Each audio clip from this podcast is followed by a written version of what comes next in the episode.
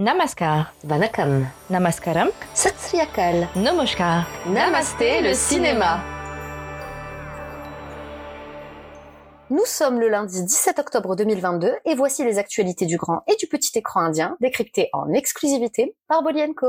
Asma, je sais que tu as fait une découverte ciné intéressante. Tu veux bien nous en toucher un mot, s'il te plaît? Bien entendu. Aujourd'hui, je vous parle d'un film événement qui fait grand bruit. Il s'agit de Kantara, un métrage en langue kannada avec un K et deux N, sorti dans l'état indien du Karnataka le 30 septembre dernier. Ce métrage écrit, réalisé et interprété par Rishabh Shetty a fait un véritable carton dans sa région où, pour un budget de 16 crores de roupies, soit moins de 2 millions d'euros, il en a déjà rapporté 85, ce qui équivaut à plus de 10 millions d'euros. Waouh, c'est ouf Il a multiplié son budget initial par 5 en même pas deux semaines d'exploitation et seulement sur son territoire? Oui, et ce n'est que le début, car le bouche à oreille de l'œuvre est excellent et mène très rapidement à l'intérêt de distributeurs d'autres industries. Ainsi, Kantara sera doublé en hindi, en tamoul, en telugu et en malayalam. D'ailleurs, le film était diffusé le samedi 15 octobre en séance unique au cinéma Le Brady à Paris. Ce serait génial que Kantara sorte de façon plus conséquente en France. Les distributeurs, on compte sur vous. Mais Asma, pour ceux qui, comme moi, ne connaissent pas vraiment Rishabh Shetty, tu peux nous en dire un peu plus sur lui? De suite. Rishabh Shetty, c'est d'abord un réalisateur acclamé à Sandalwood, nom donné à l'industrie en langue Canada. Son college drama, Kirik Party, est devenu culte et a révélé au grand public une certaine Rashmika Mandana. Depuis, il a enfilé la casquette de comédien et a récemment brillé dans l'encensé Garuda Gamana Vrishaba Vahana, sorti en 2021 et désormais disponible sur Z5. Je vois, on est donc loin de la chance du début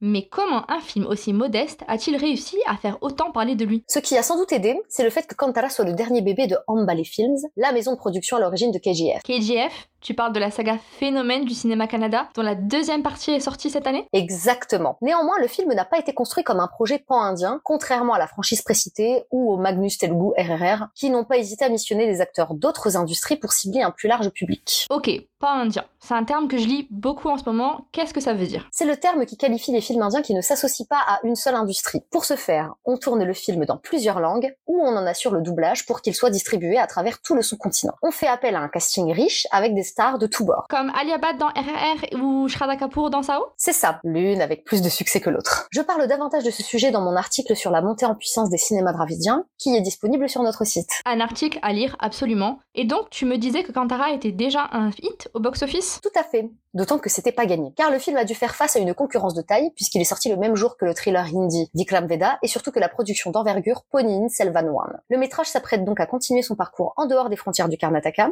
et on lui souhaite beaucoup de réussite. Elodie, du nouveau à l'affiche? Pas de films inédits cette semaine, mais de très bons métrages qui n'ont pas fini de rassembler le public. Effectivement, le thriller horrifique Tamul Naneveruven sort de nouveau dans quelques salles françaises grâce à Friday Entertainment. Chez le même distributeur, la comédie punjabi Babe Pangra Pandene en est à sa deuxième semaine d'exploitation. Enfin, du côté de chez Nighted Film, l'épique Pony Hill Selvan du maître Maniratnam est en salle pour la troisième semaine consécutive. Et si vous êtes passé à côté, sachez que notre critique de l'œuvre est disponible sur bolienco.fr. Sur nos plateformes de SVOD favorites, deux sorties sont à signaler. D'abord, vous pouvez découvrir ou redécouvrir comme moi le dernier film de Gotham Menon, Vendu Tanintadu Kadu, disponible depuis le 13 octobre sur Prime Video, sous-titré en anglais. Super Moi qui l'ai manqué au Cinoche, je vais pouvoir rattraper mon retard. Et sur Netflix, retrouvez depuis le 14 octobre la deuxième saison de Mismatch avec Rohit Saraf et Prajakta Koli dans les rôles principaux. On s'était régalé devant la saison précédente et on a hâte de retrouver nos chers Dimple et Rishi. Et j'ai aussi hâte de découvrir le projet que tu es sur le point d'évoquer, Elodie. Cette semaine a été dévoilée la bande-annonce de la comédie XXL avec avec Sonakshi Sinha et Uma Kurishi en tête d'affiche. Ce métrage girly semble surfer sur le mouvement du body positive car il donne à voir ces deux stars avec des formes généreuses et qu'elles assument fièrement. Un signe d'évolution pour une industrie indie qui a longtemps réduit ses actrices à leur physique? Oui et non, parce qu'hélas il y a un hic. D'après ce qu'on en voit dans la bande-annonce, comme sur les premières affiches, la trame va sans surprise tourner autour de leur silhouette. Comme si dès qu'une femme aux jolies courbes a un rôle important au cinéma, elle ne peut exister que par le prisme de son apparence. Pourquoi ne pas illustrer une héroïne qui ne ferait pas du 36 et qui aurait d'autres choses à raconter? Pourquoi ne pas estimer d'avance que ce personnage est bien dans sa peau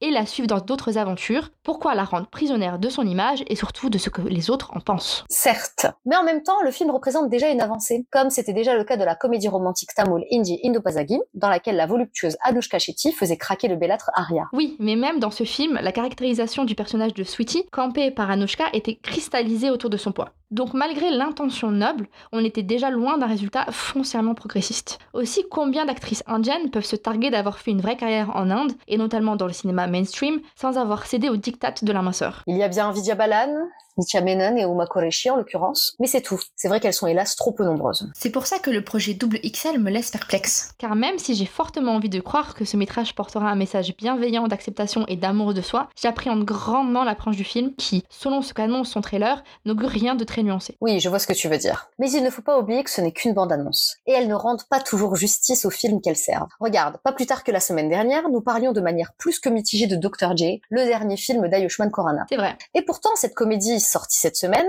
reçoit d'excellentes critiques. La preuve qu'une bande-annonce ou qu'un teaser peuvent parfois être des erreurs de marketing et de communication. Et peuvent ainsi induire complètement en erreur.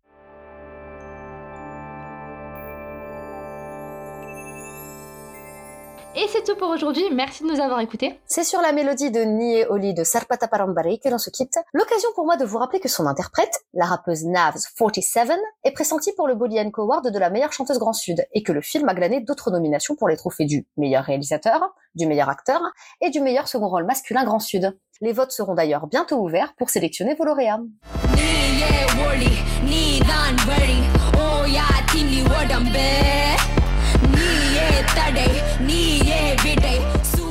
Si vous aimez Namasté le cinéma, n'hésitez pas à nous soutenir en partageant massivement le podcast autour de vous. Et si vous avez des suggestions à nous faire ou des messages à nous transmettre, vous pouvez nous contacter par mail ou sur bolienco.fr. Nous serons ravis de vous lire. On se retrouve lundi prochain avec plus d'infos. Bonne semaine à tous. Et surtout, n'oubliez pas, Namasté, le cinéma.